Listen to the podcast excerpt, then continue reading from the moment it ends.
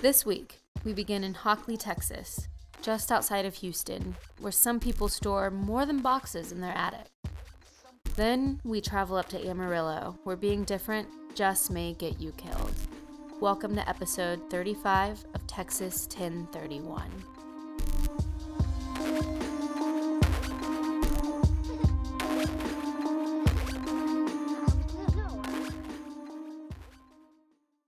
Cassie's literally tried. I've done HelloFresh.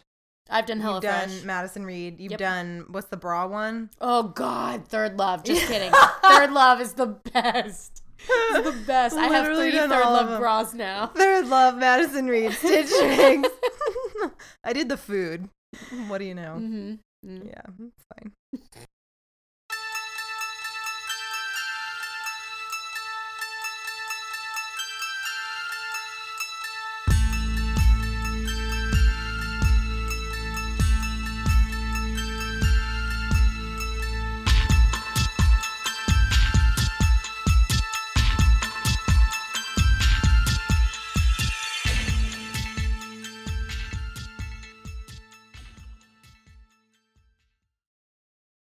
Hey everyone, this is Cassie and Hannah. This is Texas 1031, and this is a Texas true crime podcast. As you should know by now, we cover lesser known murder cases that have occurred in Texas. And Hannah's first this episode. But before we start, is there anything we want to recommend this week? Uh yeah. Cool. I want to recommend The Sinner season 2. Everyone has been watching it. It's so fucking good. Go watch it. Do yourself a favor. I've watch it. never watched it. Oh my god, you suck. I've heard some. so I just started watching Handmaid's Tale. Oh my god, I that need to took watch me long that enough. too. Oh, you haven't either? No, yeah. Oh, I've I don't only have Hulu. only watched the first episode. Oh, you can log into mine. Okay. thanks. Yeah, yeah. Bleep out your. Fucking rough. Yeah. I cried a lot, and then I was like angry feminist most of the time. It's Well, that's phenomenal. your usual. It's true. okay, no, true. I think my mom watched it and she said she couldn't get into it, but she doesn't like that actress. So I was like, I- okay, I'm not taking your opinion. that actress looks a lot like my friend Brett that I was talking Oh, about okay. earlier, and I haven't seen enough of the show to like. I think she's beautiful in it, but I don't want to text Brett right now and be like, "I just started watching. it. Hey. You look like this girl," because I Yeah. don't know. If that's a I'm thing. gonna wait. Yeah, but yeah. Um, But the sinner, cool. it's so good. Uh, I prefer the first season so far, but it's still good. Um, let's see. I'm reading. Well, I'm listening to the audiobook of Sharp Objects. I know everyone watched the show. I didn't watch it because I don't have HBO. So I started it on the way to the podcast meetup in Austin, Hmm. and I'm on like chapter nine now. Oh, it's pretty- horrible. Mm. Not in like that sense, but it's just really rough. Mm. I know. Kane just agreed. And that's the one oh who's the actress in that? Amy Adams. Thank This is the one okay. that MFM just went on and on about. Okay, about, her being in, and like that Yeah. got me really interested in it because it's just really heavy. Yeah? She's she is was super into self harm. Mm. Her family is super fucked up. The town is fucked up. Like it's just a heavy ass book. So I can only imagine that the show is just exactly the same. yeah, probably. Yeah. Anyway, um, and then have you did you watch? I watched the Inside like the Criminal Mind. It's like a new show on Netflix. we just Brennan and I were looking at it last night, and it was either that or Black Panther, and he was like, "Are you, you, guys gonna?" saw fa- Black Panther? I know. He was like, "Are you gonna fall asleep?" I was like, "Yes." Yes. so we're gonna start it. I almost started it today, It's but I can't do it without him because we're both so fucking intrigued. yeah, so excited. It's unreal. The cult episode. Yes! I thought I was gonna like snooze fest, like blah blah blah. So not my thing. Totally your thing. It was great. right? Yeah. They're so because these people are such power hungry. Like, Oh, they're psychotic. how did they do this? Psychotic. I don't how know. did they do it? Yeah, How do the people follow? I them? know. Yeah. I haven't but- heard of one cult yet that I would think, yeah, I would probably have joined that. It's not one because I'm like, I don't like group activities. Yeah, well that. But Yeah. I also think that I think I don't know. Like I think they mention it in the show of that it comes at a certain time of your life where you're desperate and you are feeding into something and you need something and you need that authority and you need to be told to Yeah. do this that or the other and like you're okay with quitting your job because you probably hate your job or you're okay with selling your house because you hate your family or I don't know. You know what I mean? It's You're at, all like, a- circumstantial. weak turning Yeah. point in your life, Yeah. and they can smell that and then capitalize on it. Sniff it out. Yeah. I can't think. Um, Of, I don't think I have any. Yeah, I was gonna true, say, do you have any no. Democratic Party things that you want to mention? Oh my god. Are we Bet- voting anytime soon? Is there a vote coming up? November 6th. so it's coming. That was a joke, but okay. also, feel free to message us on any platform. I'm more than happy to help you get registered and to help you find your polling place, even if you are not Democratic. Just want everyone to be registered and vote. There you go. Do the right thing. Hannah, I'm sorry. do I have to go with you to vote? You might. Okay, we will go to vote. I don't know what I'm even voting for. That's also the hard thing. So you can go. are we? What all these Beto Beto? I don't even know how to say the guy's name. I've heard like three different ways. I say Beto, but I've heard Beto a lot. Okay. But I say I say Beto. Beto.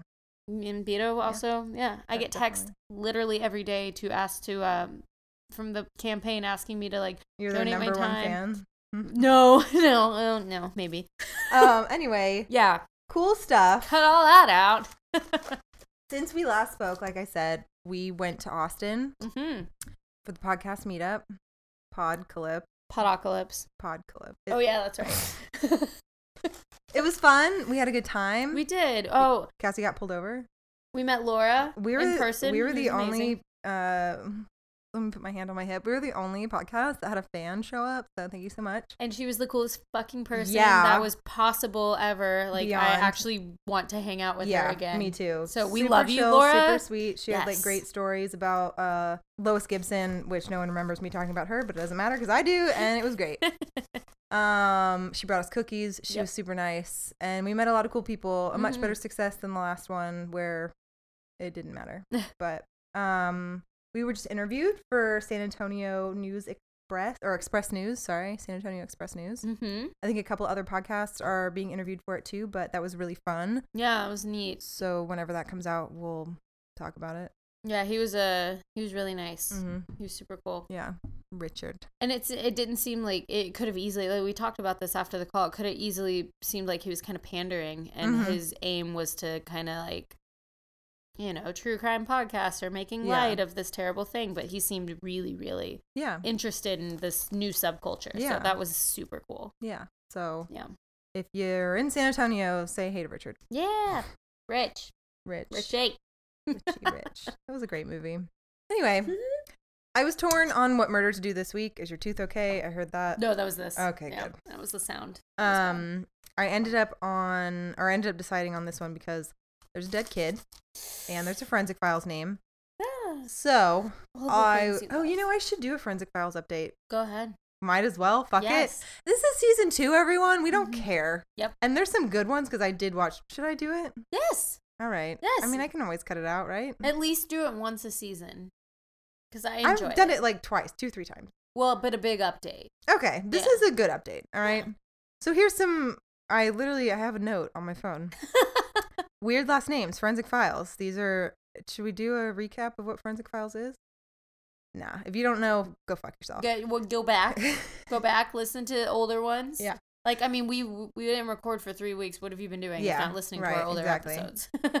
First, weird last names. Woodmans. W O O D M or yeah D M A N S E. Woodmans. S E. Mhm. Okay. Troha. I've met a Troha. I feel like. Stavrink. Stoverink. Stoverink. Yep.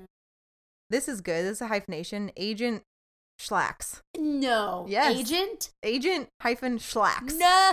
S H L A X. That sounds like a diuretic. That sounds like you are in the witness protection program. That's all Um, fake. Kunzweiler. K U N Z Weiler. Kuntzwile, Kuntzwile. Short. Higginbotham. Shomes. S C H O E M B S. Shooms. Shomes. I don't know. And then Tar. T A R R. I just had just Y. Cool. Uh, so alliterations we have Deanne Dabbs, Kim Campbell, Tammy Tatum, Chris Cato, Gary Gibson, Paul Pinkham, Donine Dresbeck, Bud Burchard, Doug Dietrich, John Joubert. Hey, that was your Nebraska killer, by the way. Yeah. And uh, Janice Johnson. Yeah. I watched the Nebraska killer, boy killer on that. So Fuck yeah, that I'm was mentioned it. terrible. Yeah, it was.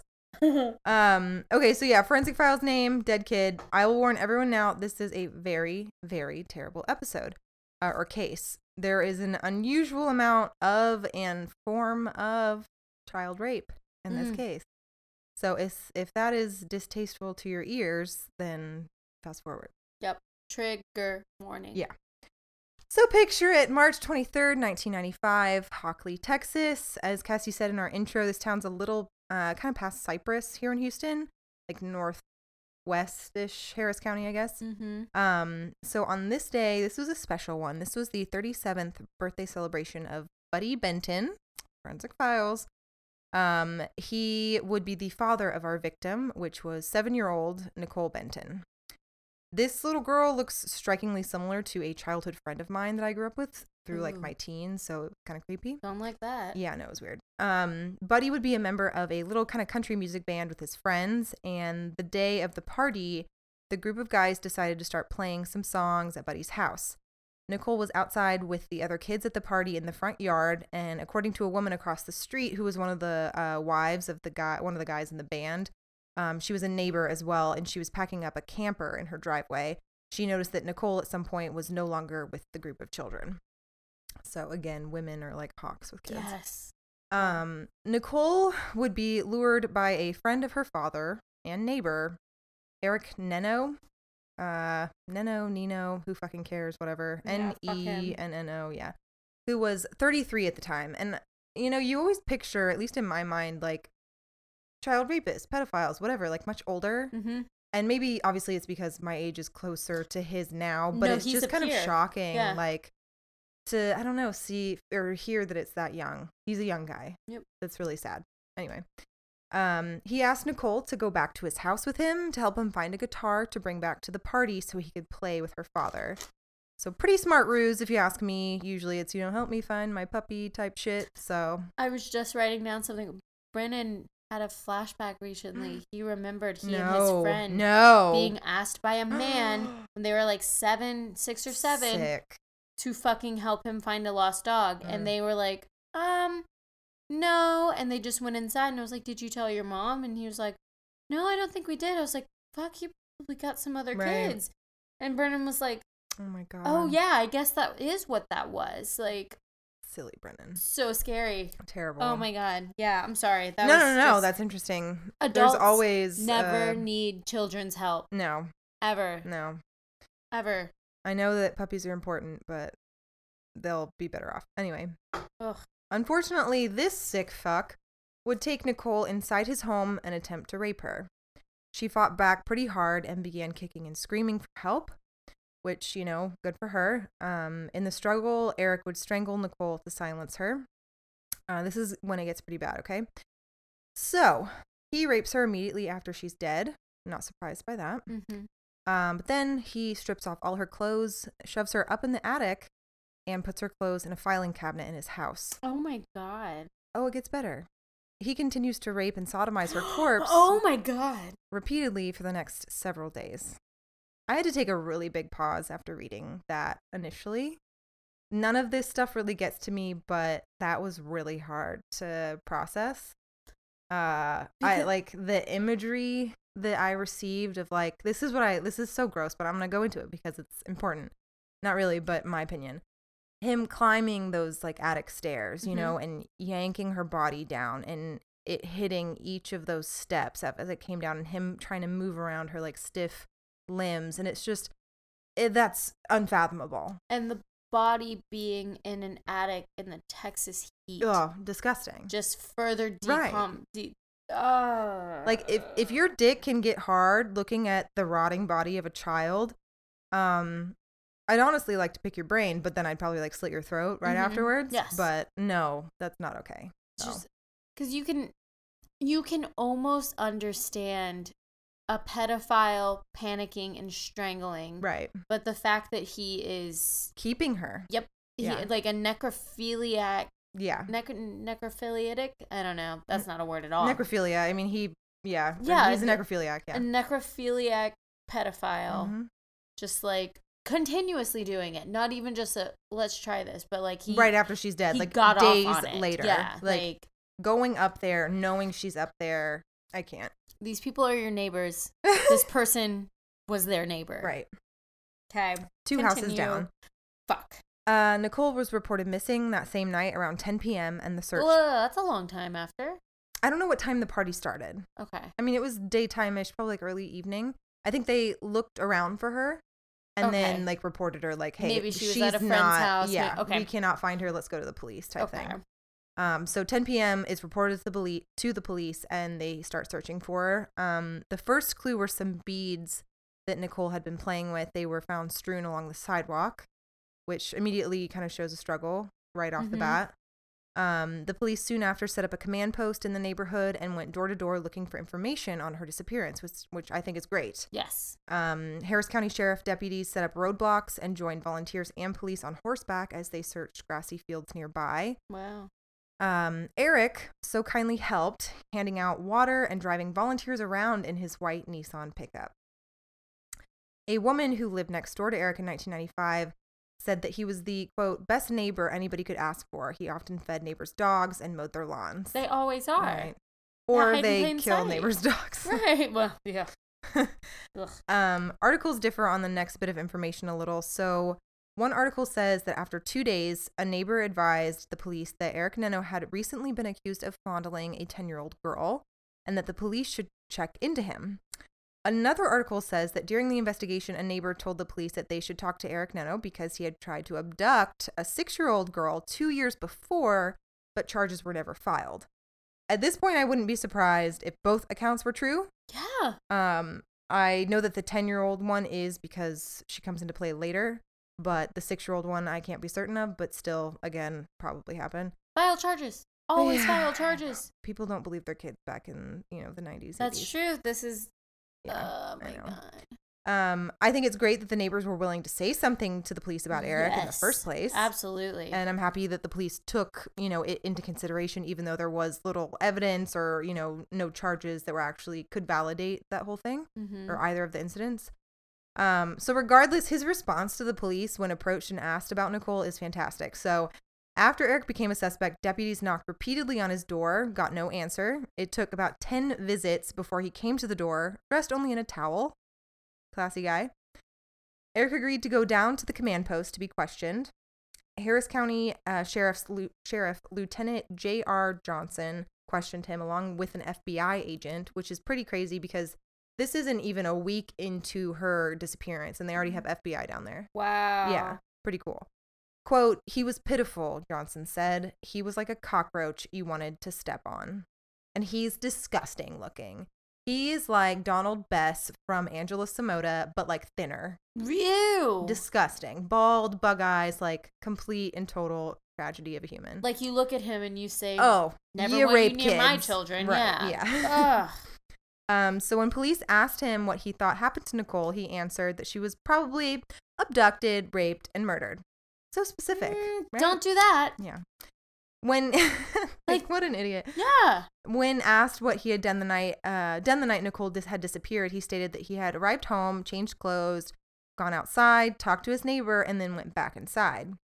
Um, he said he had been drinking a six pack of beer. When he asked if there was any reason why a neighbor would say that they had seen him on the same street where Nicole had disappeared, he responded, Well, maybe I could have been outside my house by my fence, but I just don't remember. But you remembered Like, talking cool. to someone, going at like, right, right. You know all everything else, but you don't you don't really know. yeah. Okay. When asked who he thought might have done it, this is the best, he replied, Someone like me, someone who fantasizes about young girls. Like, okay. So this guy has he's Full on implicating himself. very ill and he has to have a Right. low IQ, right? it doesn't really go into the IQ, but I go into the ill aspect Like, later. Like it's, what the fuck? yeah. He's basically saying, I don't want to admit to it, but I'm gonna admit Well, to and it. it, and I talk about how it clearly shows maybe some remorse a bit. Uh, yeah. You know, Yeah. that it's not really it's eating away at his conscience a little bit. Even though Um, every single day he has been taking her body from the Right. attic and fucking right, her, right, right. raping her. I'm sorry. no, I've been watching too much last podcast, and when they talk about rape, they, they will say the I word fucking. typed. I typed that Yeah. earlier, and I was like, I shouldn't say that. No, but no, okay. you shouldn't at all because it's a seven-year-old yeah, baby. Exactly. This is Sorry, when I mentioned. Tom Segura because Tom Segura has a joke about uh, criminals being interrogated and how they cave so Yeah. quickly, and he's like, "Dude, lie, Yeah. lie for longer. Like- Like you killed someone, but you can't lie about it for ten minutes." Which is true. Yes. Thank you for not lying, but like I thought it was funny.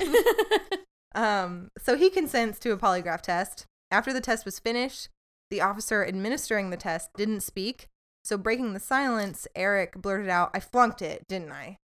So, like, again, giving kind of away his guilt or paranoia at Yep. least. Um, he then proceeds to confess to killing Nicole. When the police entered his home and asked where she was, he states, It's still in the attic, I think. It. Right. Fuck you. They would find her hidden behind some boxes he had in storage. In addition, police found her polka dot dress, glasses, and shoes in the drawer he had initially placed them in. She wore glasses. Oh my god, and she's precious. funny. I know. Her hair was also found on his carpet from the Mm. original assault. And as an extra bonus, Eric's DNA was found beneath Nicole's fingernails, furthering the fact that she had tried to defend herself. Honey. They also found a chair placed below Eric's bedroom window where he told them he watched children play as he masturbated. Binoculars were on his dresser. Can I just real quick? We did the whole series on mental illness. hmm At one point, I don't know if I ever could, but I want to look into what, how, Yeah, I bring how do up. pedophiles happen? I that's my entire questions and theories. Okay. Yeah. Uh, I don't know. he's only 33. I He's young as fuck. How? Well, it, he kind of he goes into like it's like he's giving his own like personal life testimony. It's like a huge burden has been lifted Oh, for him. he was sexually abused. No, and- that's really well that I know of. He literally tell. I'll I'll keep. Yes, I'm so sorry, No, no, no, yes. no, it's fine. Oh, he So- used to sit and watch the babies. Oh, yeah. Oh god. Eric had no prior criminal record, Of course not. but testimony at his punishment hearing indicated he did have a history of pedophilia. Oh, a history of Duh, pedophilia. History- How do you have a history of pedophilia and you're in a house watching kids? Because no one pressed charges. Fucking press charges, people. The 10 year old girl who had previously accused Eric of molesting her testified about that incident at his trial, which I think is fucking amazing. Oh my god, yeah. Like, what a badass little girl for telling her story on the witness stand. Like, unreal. Is she also like running for Congress now Right, she's a know. badass bitch? she said that he offered to repair her broken bicycle. After fixing it, again, another good ruse, he grabbed her and pulled down her underwear and proceeded to fondle and allegedly digitally rape her.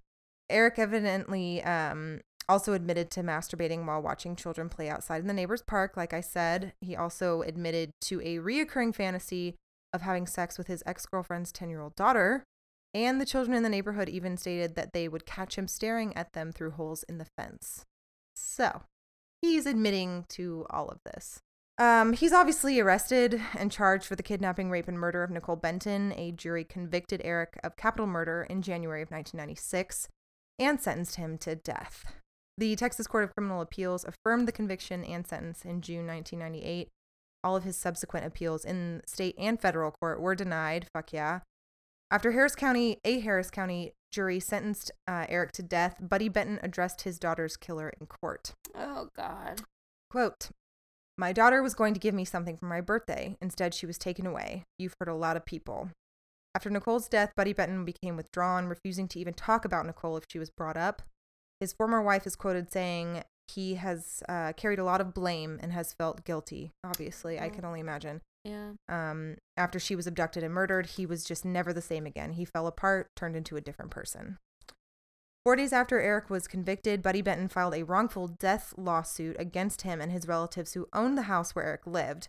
This is where I feel like it gets a little tricky and I get kind of annoyed. Um, the lawsuit alleged that Eric's relatives knew or should have known about his deviant tendencies and should not have allowed him to live in a neighborhood with children. An investigation shows that Eric's sister asked him to live in their house for two years while she and her husband, who was in the U.S. Navy, lived overseas. Police determined that the couple had no knowledge that Eric was a pedophile and child rapist. Buddy Benton dropped the lawsuit in August of 1996 due to those findings. Mm, So, first of all, I get why Buddy went after the family. yes. But can you imagine, just for a second, finding out that your brother is a child murderer and rapist, and then you get hit with a massive lawsuit because you, you know, air quote, should have known. yeah. Like, fuck that. I don't know. I just, that type of behavior is so tightly hidden away from people. Plus, Yes. they saw he was in a normal adult relationship. So, how would they have known Yeah. or guessed? You know what I mean? I think it's a bit ridiculous to be able to present a wrongful death suit under that pretense Mm-hmm. Like unless the sister was like yeah you know our dad abused us or he was raped as a kid etc like that could lead to her like having some inclination of his behavior but otherwise i wouldn't expect her to ask him to live there for two years let alone speak to him if she thought he was a fucking pedophile Right. And, and you always have to assume the worst in a situation like this, but I feel like you have to have some sort of grounds, like like what Yeah. you just said, like some character witness Yeah. testimony, something that led you to believe that they kind of knew something was off with Right. him. And then yes, but They could have rented the place out to someone else easily if they Right. really wanted to. So. another pedophile that they had no idea about. You just never fucking well, know. it's like good luck finding a neighborhood without kids, you dum dum. Like I don't Yeah. know. Anyways, an interview from death row the week before his execution, Eric said that at the time of the killing, he was addicted to pornography and he had been drinking. Classic. Oh, blame it on pornography where consenting adults are having sex. Well, I don't know what kind of pornography it was. So probably child pornography, Exactly. so he's a sick Yeah. fuck all. He also said that um, although nothing could excuse his crime, quote, I can't apologize enough. His lawyers did not file any late or last minute appeals upon his behalf, but he did write an appeal for clemency to the Texas Board of Pardons and Parole. Paroles, sorry. Quote, during the years that I have been imprisoned, I have often thought about the devastating grief and pain I caused Nicole Benton, her family, and friends. There is no excuse or rationale which could be sufficient to justify this heinous act of violence perpetrated by me. Like it sounds like he's sorry, but I wonder what else the, you know, request for clemency had in it. Like Mhm. I know I'm a piece of shit rapist, but I promise it was an accident. Like Yeah. don't kill me, please. Like I'm no. better now. You don't belong or deserve to be in the general public or alive at all. And like I know he didn't get help or rehabilitation in prison, so like be dead. Goodbye. Yeah. You know? We would have another fucking what's his name with Angie Samota. Yeah. You Donald get out and you're like nothing. Donald Bess, yeah. Nothing was fixed, but you're just out and about now. And Parole, before parole, long, parole, parole. Yep. Last meal request. Hey. Yay! It's a gross one. It's the nastiest one we've had. Is it liver? No, close Uh. enough. One cheeseburger, four fish patties, whatever the fuck that means, six hard boiled eggs, and some coffee. That's all. What the fuck? Like, so lame and nasty. I want fish and eggs before I die. yeah, be less specific about what type of fish and what type of patty. Just say fish patty, please. Right. That's- No. Was it was it fried? Was it like did you even get fish sticks? maybe he wanted to like really make a mess on the uh, table. Gross. Mm. Um, he did not look at Buddy Benton or the other members of Nicole's family who attended his execution. When asked if he wanted to make a last statement, he replied, "No, Warden." And the lethal injection was then started. He was pronounced dead 6:20 p.m. Aug- August, wow, October 28th, 2008. Hmm. So, a little bit about Nicole, Yes. and a little bit is all I could find. So, Nicole Michelle Benton was born on 20. Uh, wow, why am I having a hard time with months? July 29th, 1987. Uh, the only quote I could find about her was, quote, Nikki was a very sweet, lovable child that was a joy to be around. And I think that's cute. They call her Nikki. Nikki. Yeah. Questions and theories, people. Mm. Um, so this shit right here is the stuff I want to specialize in. This is my jam. Yeah. I want to be a, you know, behavioral forensic psychologist because I want to deal with the men and women who commit these crimes and I want to study them. So this is why half the cases, or like almost half the cases I've covered are cases of murdered children. Yeah. So this guy, although terrible and disgusting, is incredibly fascinating because I want to know why this happened, like you just said. Absolutely. Um, what led up to it? What was his background? What causes pedophiles and what causes those types of paraphilia to actually occur? Mhm. I wish that, you know, the lives of the kids and the teenagers could be spared, but I also think that these offenders need so much help. yes. And that help has been forgotten to be extended because of the nature of their disease and their actions. People are just like, you fucked a kid, you killed a kid. No, Yeah. we don't want to help you Right. recover, you know? Right. and we make it impossible for them to be rehabilitated. And in most cases, I I'd agree, let them rock because rock rot because fuck them. Yes. But this behavior and these rapes and murders will keep occurring until we learn how to prevent. I don't know. You can't even prevent people like this from. Can you prevent people like this from having these thoughts in the first place? Like, is that even know. possible? And there's so much like we're entrenched. I mean, there are pedophilic rings in Hollywood and the Mhm. government and sex trafficking, and it's like it's so much of this almost counterculture that we know Mhm. nothing about, and so we're just It's sitting here like, how do you get to that point where you're like, yes, I want to. Is it more? And I'm sure you go into it or you talk about it. Is it is it just a I have no power over my own life, and this is a tiny thing that I can have power over, and it's not even a sexual arousal; it's an, an arousal of the power. I just I think it's that's part of it in a specific sense. Like the human ah. trafficking thing is, oh God, a beast on its own because Yeah. I know there is child sex trafficking, but for the most part, I feel like it is women our age. r- right, Yeah. regular guys that just don't want to pay for a fucking date. Right. You know what I mean? Like, and that's the most simple way I could put it. Yeah, But they're nasty, disgusting people that just want to have a girl to lay down with for five minutes and then move on. Yeah. And that's, again, the nicest way to say it. But yes, I think that there are pedophilic, you know, sex trafficking rings, but they are far and few between compared to, like you said, the women that are our age hmm as the victims. But I, the the specificity of a random guy, the guy being across the street being a pedophile, is just it's not as uncommon as we think. It may not be as drastic as a sex ring, but it is still there, and that's my biggest issue. I don't remember where I am on this, but like he for Eric, I feel like he I don't know how I want to say this. He definitely showed like remorse and genuine sincerity of that remorse. And so his attempts before were just that. They were attempts. hmm And so it's like I think that all of this boiled up in him and it kept boiling and boiling and he had enough to drink one day and he finally acted on it. yeah, And the other times the girls got away or they didn't press charges or they were confused and so they didn't say anything. But I mean, he was spying on the neighborhood children, fantasizing about them, and it finally happened. And so I think I wonder if like if she had fought back so hard, this is kind of one of the one of the biggest questions I have. If she hadn't fought back so hard, would he have let her go? right, Would he have killed her? right. Or was it that thing that I said earlier of like he wanted to keep her permanently?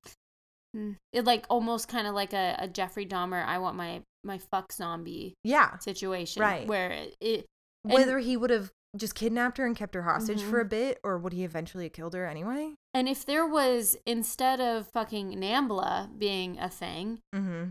if there was something out there that was I don't know, even and then there could be. It, it might not be something that we even know about, but just more accessible. Like, hi, do you feel like you could have sex with children? Do you often fantasize? Come to this center and we will help you. And it's not like it's actual therapy and help because it is. It's some kind of I don't I don't know Is what. it a disease? Like, is can we tell? Can we help it? Can we? what- Right. what is it? I don't know, and like that's what's so interesting to me because I I often compare it to rape culture in a sense because we or I compare it because they're so different. Rape culture, it's like teach your sons not to rape, tell guys not to rape, but you don't have you don't go around saying, "Hey guys, don't fuck kids," right. You know, Because it, I think it's just such a societal norm that people assume no one does it, exactly right? but people are they do have that perversion and then there are certain i'm, I'm not going to It's a taboo it but thing. You can't talk about it. You don't want to be like, "Hey, yeah, I'm into kids. Like I'm into being tied up, or I'm into what the fuck ever, wearing Yeah. a diaper." You know what I mean? Like it's not. but that's that's since that's the beginning of time Ugh. it's been a thing and there have Right. been certain refuges for these people certain organizations that now we know habitually hide Mm-hmm. because of certain things like Because of money and power and uh, religion. yes. Yes. they they will hide these people Status. And then like I there's a last podcast on the left about the Franklin cover up, the Nebraska Mhm. group of politicians and businessmen that ran a pedophilic ring. There it's like they were using that to just blackmail people. Mm-hmm. So it's like the whole question is were were any of these people really interested in having sex with children or were they just using it because it's the most depraved thing you could do and that gives you a ticket to power, over somebody. that's sad. So it's like what It's like hostile. Yes. You know? Absolutely. Where it's like, oh, I'm gonna go spend 25 grand and get to chop up a body Yeah. in a warehouse in fucking Ukraine. So is it so what's the difference between these big organizations of it and then these singular Single. people? Like Mhm. what is the perversion that they share? I don't know. What's the mental disorder that they are suffering from? I don't know because you don't know if there's just like a sex addict sort of semblance Yeah. there, or is there a With root of a history, and- right? yeah.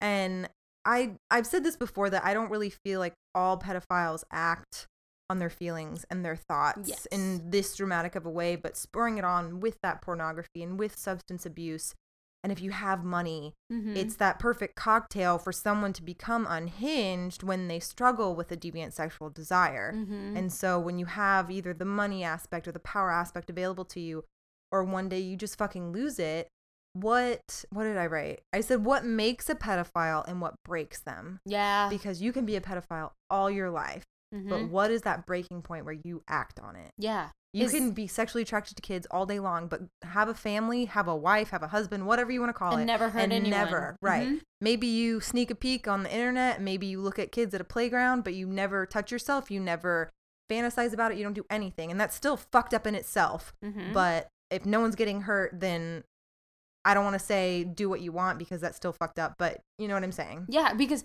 people like the NAMBLA people, Mhm. they liken it to a, a, just a kink. That is so crazy how that's Yeah. defined as a kink. No. It's not a kink. No. When you are a kink cannot be with anyone aside from yourself or a consenting adult. And No. an adult is key. right. Like you cannot make a child suffer. You cannot force somebody. So I don't care if it's a consenting 16 year old. it that It's it's close enough. I don't care. yeah. It doesn't, it's by law. Just fucking obey. And the law. honestly, even like necrophilia, if you didn't yourself murder, if you're going and like Ed Gein used to do, if Mhm. you, and I don't think he fucked him, but if you went Still. digging up corpses and fucked those- a corpse. It's a, it's a breaking the law. Right, it's breaking the law, but it's like I would rather you do that than harm a child. So where that would be real. I, I we need to look into this, and Mhm. even if we don't want to do any episodes on it, like no, it's too heavy It's for so people. heavy. It's that's that's again, people don't talk about it because it is so disturbing. yes, and it's just and we. I feel like everybody knows, just like every woman knows another woman who's been raped or Mhm. sexually uh, assaulted. I feel like everybody knows at least one person in their life personally that has been molested Mhm. or directly related to someone close to them that's been molested. And so Mhm. it's so touchy and difficult. But how would his family have known if we don't Right. know? Just kind of like the see something, say something thing. We don't know what to look for. hmm We're What just- are those talks signs? Because yeah, There's no there's profiles on the Ted Bundys. There's profiles Mhm. on ev- you know uh what was her name uh Aileen, Aileen, Wuornos. You know what I mean? There's the history and the child abuse and the family relations and the behavior aspect. But what's the profile on a pedophile? do we do that? Do we even worry about it? Like I am feel going like to school for it. I'll there's find out. yes, please, because that from where we're sitting right now, we feel like there's no prevention. Mhm. There's action after the fact, Right. And that is just like late. with rape, basically, essentially Yes. today with men and women. and people are of getting better because they are teaching their, Mhm. you know, it's it's rape culture. It's not just victim blaming. It's it's Yes. more of def- prevent But preventative. Yes. Dealing with children that sometimes don't even remember this thing happened to them just until like they're in Brennan. their twenties. Exactly. Oh Yeah. yeah, it could have maybe whatever. And like, Yeah. what's to say that you don't have a traumatic block and you have been being abused for years and you Yeah. just don't fucking remember? Like the Keepers. Oh my god, that show was crazy. Oh yeah. Ooh, I can't watch that yet.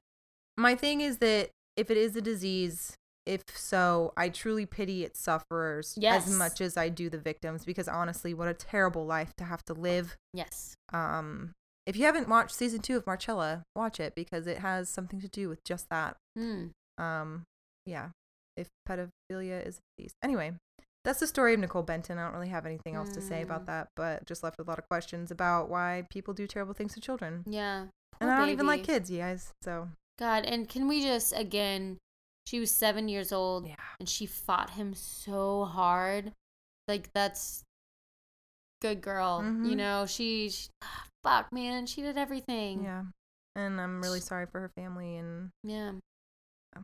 Fuck you, Eric Nenno. Nino, Nenno. Nino, who Nino, cares? Nino. There's not a good like jokey pun for his last name except for that it sucks. Yeah. Oh jeez. No, that's fine. Are we ready? Ready, Freddy. So this week, I decided to do a murder that I have been thinking about for a really long time and wanting to do because it's very near and dear to my scene, I guess, which is You're s- lame. Oh, I thought you said seed. Oh, jeez. Moving this back a little. Okay, but yeah, so um, Scene, not seed. scene, yes. And I wanted to wait until I watched the documentary movie on it, but I decided to just say fuck it and tell you all to watch it. So This week, we're going to talk about the murder of Brian Deneke. Yeah. And we begin. Mm. So, Brian Deneke was a funny, happy musician and artist. He was charismatic, and his nickname was Sunshine. He was an avid skateboarder and expressed himself uh, with tattoos, clothing, and a spiked mohawk. He was a punk in 1997 in Amarillo, Texas, and this is why he was killed. So, Brian Theodore Deneke, born in March of 1978 to Mike and Betty Deneke, was a member of the punk rock subculture in a conservative town. He and his friends were in a punk band called the White Slave Traders, which very punk and also I love a it. little borderline, but very punk. Well, because I don't immediately think of like white slave traders. I thought as the whites as the slaves. Yes, that's that's, That's what, what I, I thought thought. too. So I'm hoping that's what they were going for. Yeah, because so that's too. punk. Yeah. um, he was the vocalist, and that was what he wanted to do as his career. He wanted to be a punk singer in a famous band. So, just to briefly go over punks and what they are, just in case you're getting a different vibe, um, punks dress in quote unquote tough clothing, um, typically combat boots, tattoos, piercings, funky hair, like shaved head, um, or not well, fully shaved head means skinhead, but you know what I mean. Like half of your head is shaved, you have a Mhm. mohawk, you know, like cool, funky colored hair. Sounds like our pastry chef at my job. Really? Yes. Oh, that's awesome. I know. oh my god. He's a punk. You're a punk, then no, she's a she actually. Ooh, I love her even more. Yeah. So the music you may or may not listen to as a punk would be bands like the Misfits, Dropkick Murphys, Fugazi, Anti Flag, Pennywise, the Dead Kennedys, and Brian Deneke's favorite band, Filth. So um, at these concerts, you mosh, you know, you go nuts. It's fucking, it's the culture. Um, so punks typically believe in, you know, an anarchy system, nonconformity. They're anti-establishment. Um, it's a counterculture. So they are, they are the misfits, and they have found their people within the misfits. hmm Typically, Brian and his friends were the targets of violence and harassment. Um, another nickname that Brian had, other than Sunshine, was Fist Magnet. Oh my god. Yeah, I love that his nickname was Sunshine though. I know. Like his brother said, we'll go. We'll talk about it. I think later. But his brother said he was just the most. He was the brightest light of all the lights. Like he was just so sweet, and I just looked up sure a picture of him. He's really cute. He's so cute. I he's so adorable. Yeah. Um. So Brian and his older brother Jason had to carry weapons constantly to defend themselves. Jason said he carried pepper spray, and Brian usually carried a chain with a lock on the end of it. So this was not atypical of the punks to roam around with some sort of chain, but they did keep some sort of weapon because they were targeted so often. So keep that in mind. Um, this was an everyday occurrence for them. So Amarillo, Texas, which is the largest panhandle city, um, it's not unlike yeah, which is saying a lot. um, it's not like unlike any other Texas cities in that football is over everything. Mhm. The football players, i.e., the jocks, are exalted and held to the highest esteem. They are the norm. I mean, Um, they're so cute though. You know what I mean? so cute. Brad, the way that he just doesn't Oh form God. sentences well. Todd, so hot this year. He's had so many concussions, like beautiful. so, um, a conservative, traditional town, um, kind of like a good old boys sentiment, and the punk counterculture in for a conservative town like this, Mhm. the punk counterculture is not accepted. Um, they are widely seen as criminals, low lives, drug addicts, just really the scourge of society um, because they are not the rich, white. They're calling them out on their bullshit though. That's why they don't like them. Exactly. Is that they're pointing the finger and saying, "No, you're the idiot. You're, You're, the poser. one that's wrong." Yeah. Yeah, you're a carbon copy. And Exactly. Yes. They're just mad because they're getting called on their bullshit. Right.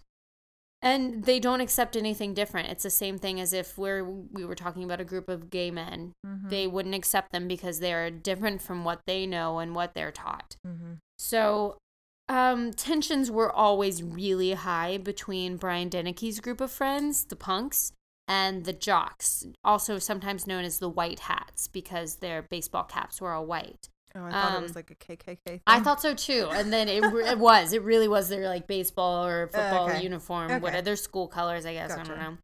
Um, so one of these jocks was named Dustin Camp.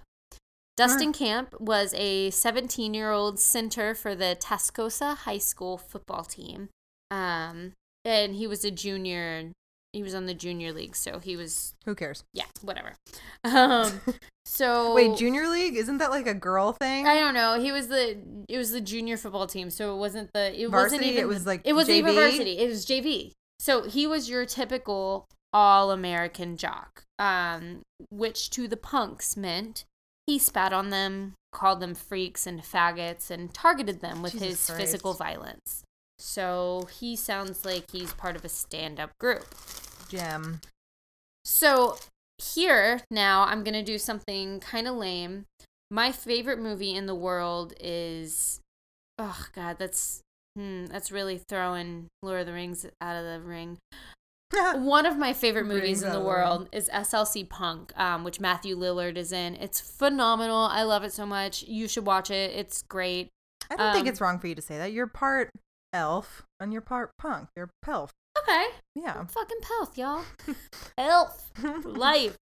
So I'm gonna read one of Matthew Lillard, i.e., Stevo's character's kind of monologues, and I'll skip around a little bit, but um, this kind of really captures what it was like during this era: the punks versus the jocks versus you know, so why fighting was such a big part of things. So Mhm. he begins. The fight. What does it mean and where does it come from? An essay. Homo sapien, a man, he is alone in the universe. A punker, still a man, he is alone in the universe. But he connects. How? They hit each other. Ooh, no clearer way to evaluate whether or not you're alive. now, complications. A reason to fight. Somebody different. Difference creates dispute. Dispute is a reason to fight. To fight is a reason to feel pain. Life is pain. So to fight with reason is to be alive. With reason. Final analysis. To fight, a reason to live. Problems and contradictions.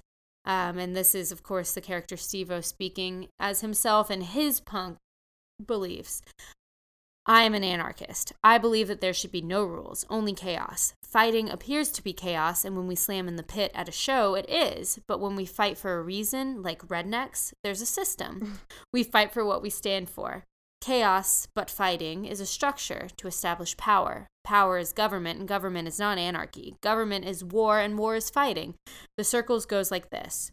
Our redneck skirmishes are a cheap perversion of conventional warfare. War implies extreme government because wars are fought to enforce rules or ideals, even freedom. But other people's ideals forced on someone else, even if it is something like freedom, is still a rule, not anarchy.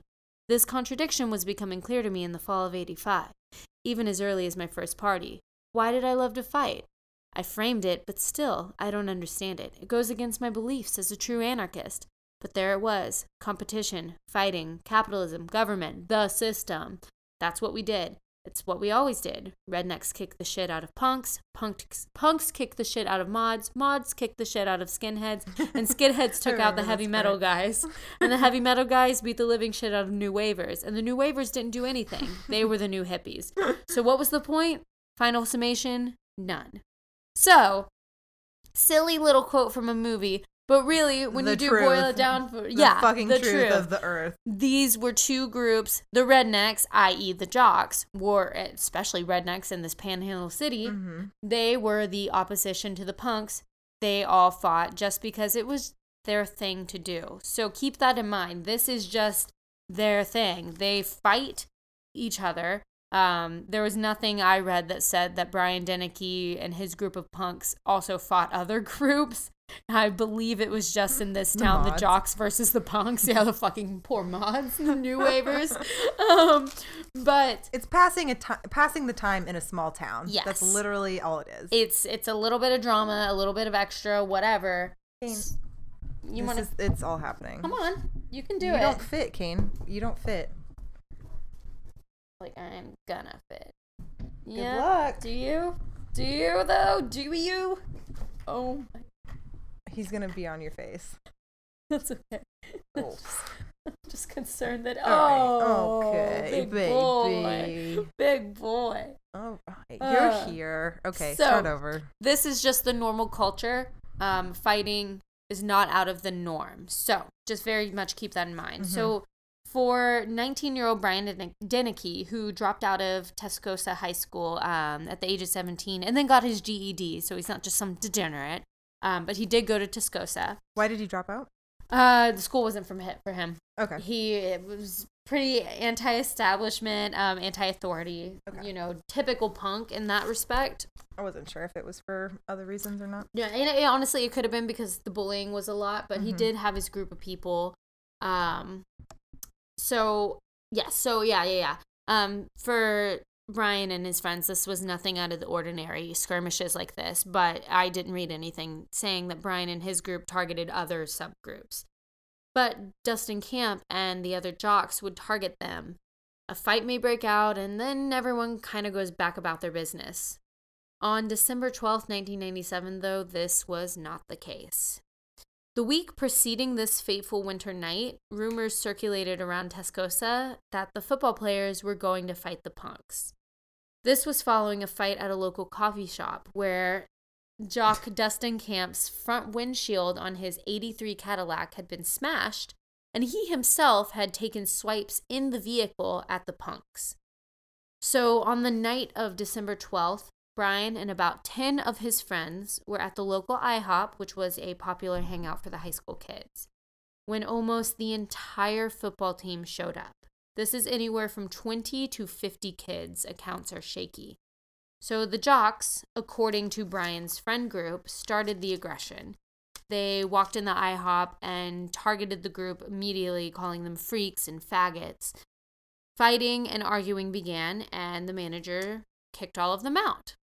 Brian and his group had been drinking. Mm-hmm. Dustin and his group had been drinking. An empty bottle of Crown Royal was found in Dustin's car.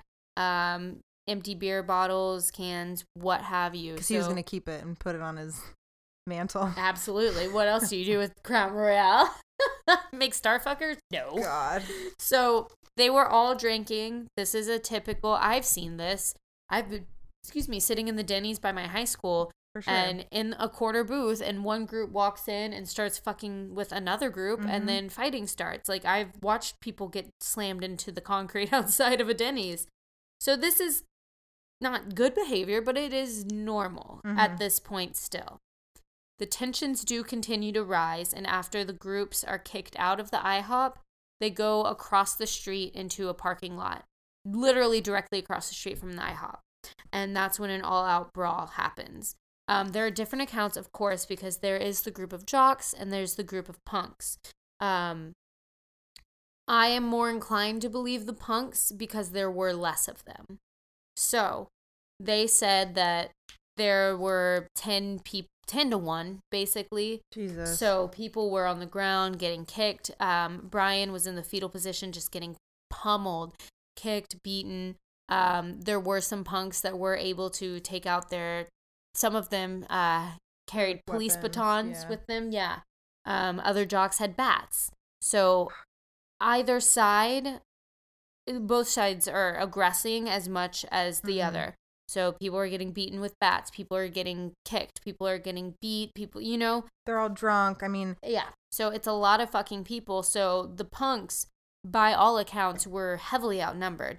So yeah, maybe they came armed, but they Rightfully were so. armed every day because Mhm. they were always Yeah. fucked with. And the jocks were armed as well. The fighting ensues. So Dustin sees one of his friends getting beat by a few punks. mhm. And this is when he claims that he is in his Cadillac and he decides he's going to swipe one of the punks. So he goes and Swipe? actually hits one of them in his car. And that guy rolls up onto the hood, oh makes eye contact with him, and then kind of fucks off. So after that, Like a warning type thing. right. Um the people in Dustin's car are like, let's get the fuck out of here. Don't do this. Mm-hmm. And so he goes to turn out of the parking lot, turns around, and by most accounts, goes straight for Brian Deneke. Brian Deneke runs, turns back, hits Dustin's car with his chain when his with his lock on a chain. Dustin then pile drives him, runs over him. Brian flies up onto the dash and then falls over the front of the car and is run over by Dustin. Jesus Christ. Dustin then drives away and goes home. Um, the two people in his car said, or the one one of the girls spoke, especially in this interview I watched. It was a 2020 interview that kind of painted Brian in a bad light right off the front Mhm. because he was part of the counterculture. He had a minor record, but this doesn't. I mean, he was part of a Oh, fight graffiti or like some Right. bullshit. everyone was part of this fight. Right. So it was an equal, and by most accounts, the jocks were starting it. Mm-hmm. Um, so I think that was kind of shitty that they brought in Brian's record. well, we've talked about that before, how they portray people on the Yep. news. And we will talk about it more. So Dustin drops his friends off. He goes home and he goes to bed. I just want you guys to know that Cassie isn't reading off anything right now. She's literally just like staring off and telling me the story. It's pretty cool. Yeah. Petting my dog. I hope I get it right. So um the next day, the two friends that were in Dustin's car, they tell their parents and their parents take them to the police station. The police then show up to Dustin's house. They see his front hood is dented in and they see that there is blood underneath the um, bumper. So they book Dustin in. What an idiot. Yes. Um, Dustin claims that this was an accident. He was merely trying to give him a warning, kind of like he did with the other guy. He was Mhm. just trying to bump him with his moving fucking vehicle. Right, right, right. Um, and that there was an icy patch. His car kind Ah. of swerved a little, and Brian slipped on the ice, and that's how he ended up underneath his car. The way that all eyewitness accounts, um, I say all loosely, the jocks were on his side, of course. The punks say that he went straight for Brian hmm and he ran straight into Brian, no hesitation. So, Did they have a prior issue with each other specifically? yes, because Dustin was kind of the unspoken leader of this hmm group of jocks, and Brian, Brian was, was the the unspoken leader leader. of the of the punks. Yeah. So I was gonna say if it was if he was just gonna go after anyone, whoever was in Brian's spot would have been the next target Right. based on where his car was trajectory pointed. You know what I'm saying? So, but that makes more sense if they had a past issue. And he claims in the trial, which I don't have the date for, I don't believe I wrote that down. Um, the chief investigator in the interview I saw, Sergeant Rudy Matano, said this was not an accident. There's no way this was an accident. Mhm. This was an intentional uh, striking with the vehicle. So he said that basically Dustin was lying and it was bullshit from the Mhm. get go.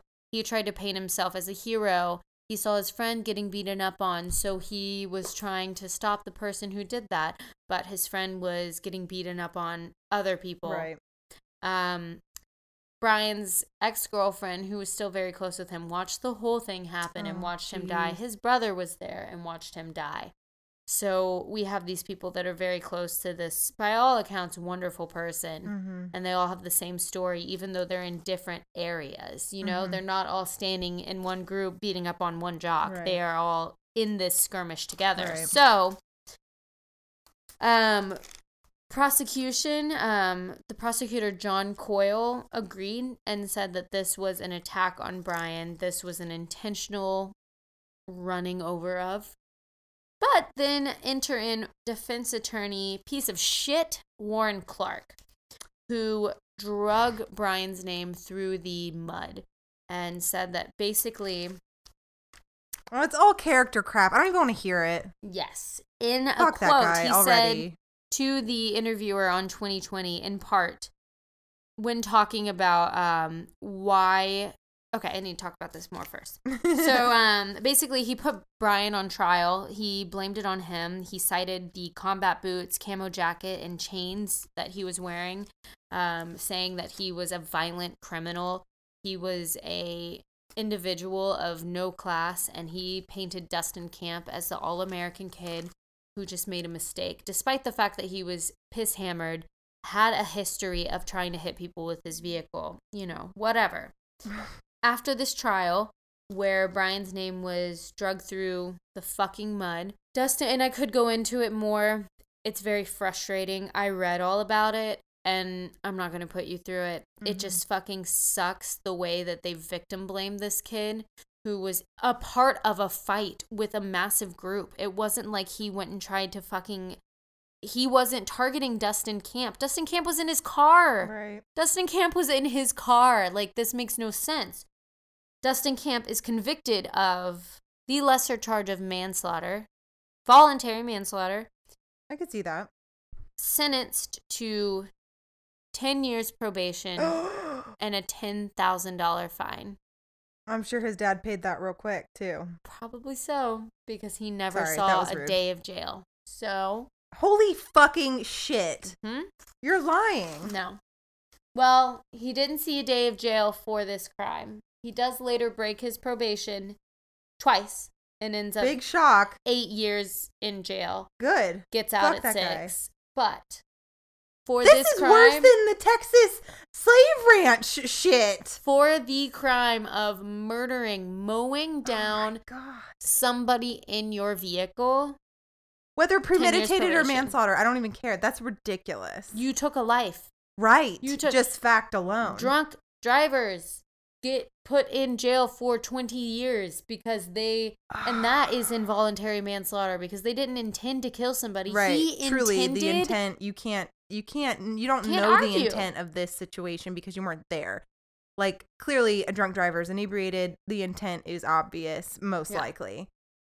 But this guy had an issue with him. They had an issue with each other. You Like- cannot argue that his intent was to hit him. Maybe Okay. not to kill him, but it was Right. to hit him. He Did they have forensics on this car? Did they could they gauge detailed forensics? Do you know what I'm saying? Of like yes. he was at this speed, he was at this angle, he did this on purpose. Yeah, he just hit this other guy and maybe he thought, "Oh, it'll happen again to Brian. Maybe I'll speed up a little because I fucking hate this guy." Mm-hmm. But maybe there wasn't super crazy malicious intent involved. Well, maybe I I'm fucked up and I'm in the heat of the moment and I'm gonna run over Brian because fuck that guy. Did he really? I'm not trying. I'm playing devil's advocate No, here of course, because of fuck course. this Dustin kid. But I'm just trying to see both sides of it because maybe there is some sort of manslaughter thing. But the I could see manslaughter, but the actual the actual time spent or lack thereof is still astonishing. Oh, absolutely. And I think that's why Sergeant Rudy Montano, um, this was three years after this happened in 1987. So this is 2000 when this interview took place. What the fuck? That I think that's why he said there's no way that this was accidental. There's no they way that this was an it, overexertion of por- force. Yeah, I Yeah. believe with the forensics and the way. Well, there's blood. The first kid, there was no damage done. You're Yeah. going slow enough. There was no harm, no foul, whatever. Yeah, get on with the fight. But this one, there was blood. Clearly, obviously, hit him hard enough to where he. His killed. collarbone was completely severed from his chest. His skull was crushed in. and his chest was collapsed. So this was not an accidental he slipped Right. under my tire. Collarbone, that happens. Crushed skull doesn't always happen. This was an intentional running over. Jesus, and he got no time. And his defense attorney in part said, Where does he live? I'll go run him over. I know, right? Fuck, man. Like what was born in 1978, something like that. I don't care. 76. So he's like 40 something. Perfect. He's Right in his prime. obviously he has no real fucking reason to not have a wonderful life because He probably system, is having a shit life. I hope so. Just the guilt system wise. didn't do I anything hope- to him. Yeah. I well, it seemed like um, in a lot of interviews I watched, um, especially fucking Brian's parents, they never once spoke to Dustin. They never felt like he had any remorse. They never felt like he even registered the fact that he took a life. He was cheered for when he walked the stage in his graduation. Cheered for. he graduated. He graduated. Yeah. Oh my god. Continue with the story. I'm sorry for the Mhm. sidebar. No, it's I'm just like this is unreal. So, defense attorney Warren Clark said in part, quote, Plus, let's face it, appearance means something. Mm-hmm. Dot dot dot. in a murder case, they're pretty important. Wow, that's the most.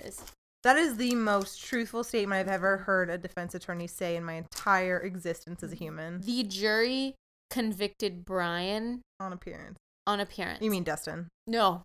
They convicted Oh. Brian of being a Okay. piece of shit, degenerate what you mean. troublemaker. And they thought that Brian instigated everything and Dustin was just a victim. Victim. And he shouldn't really get in trouble. And obviously, they gave him the weakest sentence possible. So, this brought up a lot of tension. Um, there was always tension, of course, between the punks and the jocks, but this case garnered national attention. Um, Because it's all parents and adults that are just like fucking D- Dustin. Like it's yes. they're they're they're it's their spawn. Of course they're gonna. Sorry, I know that this is gonna offend a lot of people, but like, I'm sorry. That's just that sector sector section of people. They just defend their own. Does that make Yes. sense? Like it's No, the it does. money and the whites and Yes. the, the the bullshit and the elitist. I just I can't. I'll cut this out because it's so offensive. But like, fuck them. Well, these people. Stop defending your your your group of people that fucking suck at life. Yes, they're they're not tolerant of anyone that isn't exactly like them. And I saw a couple of articles that were really great for a while and then they started doing shit like this. They would say that oh, Dustin also knew what it was like to be an outsider cuz his parents didn't make as much money as the other parents did. So he had to And maybe that, overcompensate. Like, maybe that's true. But he maybe didn't- that contributes to his insecurity, which is why he's an asshole. Mhm. But it's not an excuse to take a life. No, it's not. Absolutely not. And they, the Ugh. everyone, uh, every interview I read, every quote I read said that yes, these rumors were going around that the jocks were going to fuck with the punks, but no one expected it to be anything other than a normal fight, a normal brawl. Yeah. Drunk ass Not. Dustin Clark got in his vehicle Camp. and dis- camp, thank you, and decided that he was going to mow someone down. That's what he decided. Whether or not it was specifically Brian for a reason, he attempted to do it a week prior. Mm-hmm. He attempted to do it that night, Twenty minutes before. and then he gassed up the pedal a little bit more and took a life and got nothing for it. That's crazy. Yeah. So, Based on law alone, this guy should be in prison for something. Yes. Just law alone. yes, he he got off. And let's see. Um, Fucking crazy.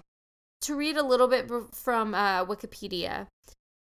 Brian's death shook Amarillo and horrified the punk subculture. Punks in Amarillo reported that they had often been targets of abuse and harassment by jocks because of their differences even before the incident. After the trial, there was a general feeling that Camp walked free because he was seen as a good kid, unlike the punks. The General lenient feeling. sentence for Camp caused a public outcry in Amarillo and incited a debate on whether the city was a tolerant place. The mayor of Amarillo, Kel Seliger, attempted to distance the town from the verdict. Quote, It was not a community verdict, he said. It was 12 people that the judge sealed the identities of. The jury, no one knows who the jury is. I mean, that's pretty smart. Nonetheless, But then that goes to prove how shitty the town is and how the townspeople are. they're protecting right. their own. They're it pro- was a, it but was they're protecting people because they Dustin's know peers. that those people would go fuck with them if they knew that they Mhm. were on the jury and they voted whichever way that Yep. wasn't in their favor. 'Cause it That's wasn't- sad and fucking pathetic. It was a jury of only Brian's peers. It wasn't a jury of Dustin's peers. Or I'm sorry, it, it was only a jury of Dustin's yeah. peers. None not Brian. none of whom cared for Brian or they all held the same opinion that punk people were disgusting degenerates that deserved nothing because they were criminals. Oh my god, a mohawk is so threatening, you guys. Ugh, they wear combat boots. Whoa, Ew. Look out. Cute every white girl that's trying to be alternative now. Fucking Whatever, I have dressing combat exactly. boots. I I do too, but we like we're not We posers. wear them, wear we're them. not posers. um so let's see. Quite honestly, Deneke's father said, We had been prepared for that. If you pay attention to what happens in the criminal justice system, it's not unusual. Outrage. I am outraged. So there have been some tributes to Brian Deneke within the punk um, community. This again is according to Wikipedia. Um, Hannah and I both knew Brian Deneke's name. Mm-hmm. We where he's been in our subculture. We didn't know The why we knew his name. yeah. yeah. But Brian's Song by the band 15, Brian's Song by The Code, Tears on a Pillow and Amarillo by The Undead, Fortunes of War. I know, I love it. Fortunes of War by Dropkick Murphys, Okay. Sunshine Fist Maggot, Magnet by Against All Authority, A Punk Killed by Total Chaos, Murdered by Total Chaos, Wow. American Justice is All a Lie by Career Soldiers, Sunshine by The Swellers, Hail by Harnell on Trial, Brian Deneke by Ethan David, Daniel Davidson, Brian Deneke by Christopher Owens, Put Yourself on Trial by the Ins- Inscagnitos, Look Out by the Inscagnitos, Murder Murder by Moment, and Brian Deneke by Frente Nihilista. All songs in tribute to Brian Deneke. Um, so in the aftermath of this, it definitely Oh. This kid, I'm sorry. Wow. I just sorry. no go I'm go so go. sorry to interrupt you like that, but I just I was looking at pictures of Brian again because he's adorable, He's so cute. and fucking Dustin's picture popped up, and he looks exactly how I pictured him. Oh yeah, he fucking looks like a exactly. fat thumb, ruddy cheeked white boy. Like typical bully. I can't. Oh fuck. I cannot. If Brian Deneke had been a jock, this guy would have been such a fucking peon to him. Mhm. Brian Deneke would have been the top of the because everyone said he was just um, an amazing person. And sure, Wow. he liked tattoos and piercings and mohawks and loud music that people hadn't heard before because it's not fucking country. Like, just because people are different doesn't mean that they're evil or bad. And that's really what Right. Sentiment this awoke, awoken, awakened, awakened. Because if, you, even if you like country, it doesn't make you a bad person. Right. Don't run over someone with your fucking car. Yeah, this was uh, an individual that was fucking. He was empowered by his stature in Mhm. his community as a fucking white male high school football player, and Save nothing the could white touch male him. male. We don't need it. No, some like nothing could touch him. He was a king. He was a ninja in his caddy. He said. What? Yeah, he said that to the girl in his car right after then. he killed her. And that, in part, is why he got off because they construed that as to, well, he thought, he said, I'm a ninja in my caddy. We'll see how he liked that. Which to me says, yeah, I fucking killed him because I'm good at hitting people. The defense was able to twist it in a way that said, well, he thought he would still be in a, be alive because how would we see how he liked that? Or- when people drag the character of the deceased through the mud, you should be lit on fire. they are just the worst people in the world. The worst. They deserve nothing. But Even if you're a shit person, don't talk about people that aren't there to defend themselves. no, that's just not fair. Especially when we're talking about a bright, sweet, wonderful human who's just a fucking punk who liked skateboarding, art, and singing in a punk band. Didn't oh, deserve to die. It wasn't fair. It wasn't right. And into questions and theories, which we've kind of been doing this entire time Yeah. because we're both so just fucking Oh my outraged god, for real. The, is there the only question could really be was Brian an equal aggressor to this and was Brian did he play into his own death? I would argue and say no because Brian had a lock on a chain and not a goddamn car. So, Dustin was the main aggressor. Dustin was the one that escalated this entire fight. Mhm. It could have just ended like all the skirmishes did, but instead it ended in murder because Dustin decided that wasn't enough for him. And his claim that he was protecting his friends is bullshit. If Mhm. you're protecting your friends, get out and fucking grab somebody with your fists. Don't run someone over in a car. Like you can't bring a knife to a gunfight. You can't bring a car to a fist fight. That's just not how things work. Um See, I, I kind of beg to differ. Not to like really differ, but just to see the other side of it is that you could say that anyone is instigating and participating in their own death on the reg. Honestly, you get into a plane, you get into a train, you get into a car, you get in, you go and slut shaming, victim blaming. you go to a grocery store, you could be contributing to your death at that point. Do I think that he deserved to die? Absolutely not. Was he contributing to the risk of his life ending?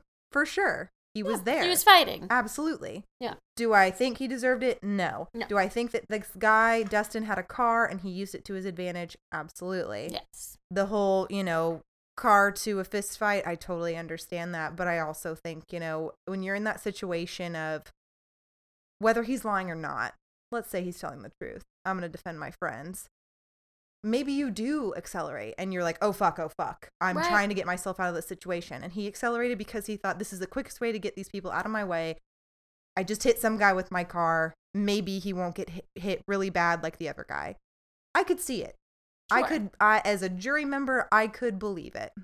But you put all these pieces together, conflicting groups, these hormones, the age, the 90s itself, the town you're in, it's all too convenient. Yes. I think the conviction of manslaughter was correct based on law. Yes. He didn't premeditate this. There was an intent, but his time served, or like we said, or the lack thereof, was unbelievable. It just paints the picture that You can get the media did see and the nation did kind of recognize that this town said, no, we also don't like this group of Mhm. people. So, yeah, exterminate them. Mhm. This is sure. our own, We're giving you a slap on the wrist, but we want you back out on the streets to continue to be an aggressor. And his entire high school, these kids, some of these punks were sitting in the graduation. They were graduating that day. Their friend had been murdered the year prior, and his murderer is not only free, he's graduating from high school Mhm. and getting cheered on walking across the stage. Like, if that doesn't say Fuck Amarillo, you. Texas hates punks, I don't know what does. Man, we went on a big tangent on this one. We did. about personal preference. And, and and honestly, I think it's because I didn't near the end. I We're gonna upset so many of our Texas listeners. maybe, but just don't. Don't Be be, an so asshole. like be tolerant. Yeah, Fuck. like we're you I don't have to love everyone, but fucking be tolerant. I'm tolerant, and and if if I had run into this and Cassie's realized tolerant that of you. If I read into this and realized that Brian Deneke was a skinhead punk, I would not be doing this case No. because I would not sympathize with someone who was a Nazi sympathizer. Why But- not? They're so cool. yeah, well, whites are really the best race, y'all. so great. Look the how great obesity and the mental illness and the murdering, yes. But And the pedophilia. Don't forget that. you shouldn't really fucking hate somebody or feel that big of an opposition to them unless they're harming you or harming somebody else with their actions. So, But still, there's always another side to the fucking story. So don't judge anyone. yeah, Be cool. just be fucking punk. Yeah. Be cool. Brian Deneke was a wonderful, wonderful soul. Um, he probably would have gone on to do great things. He could have lived the life that the fucking Stevo and SLC Punk did, where by the end of it, he's like, I am a, I'm nothing but a goddamn trendy ass poser, and I'm not a punk anymore because it was a phase. But even if it wasn't a phase, your values and your morals still stand with you through whatever color or shape your hair is Mhm.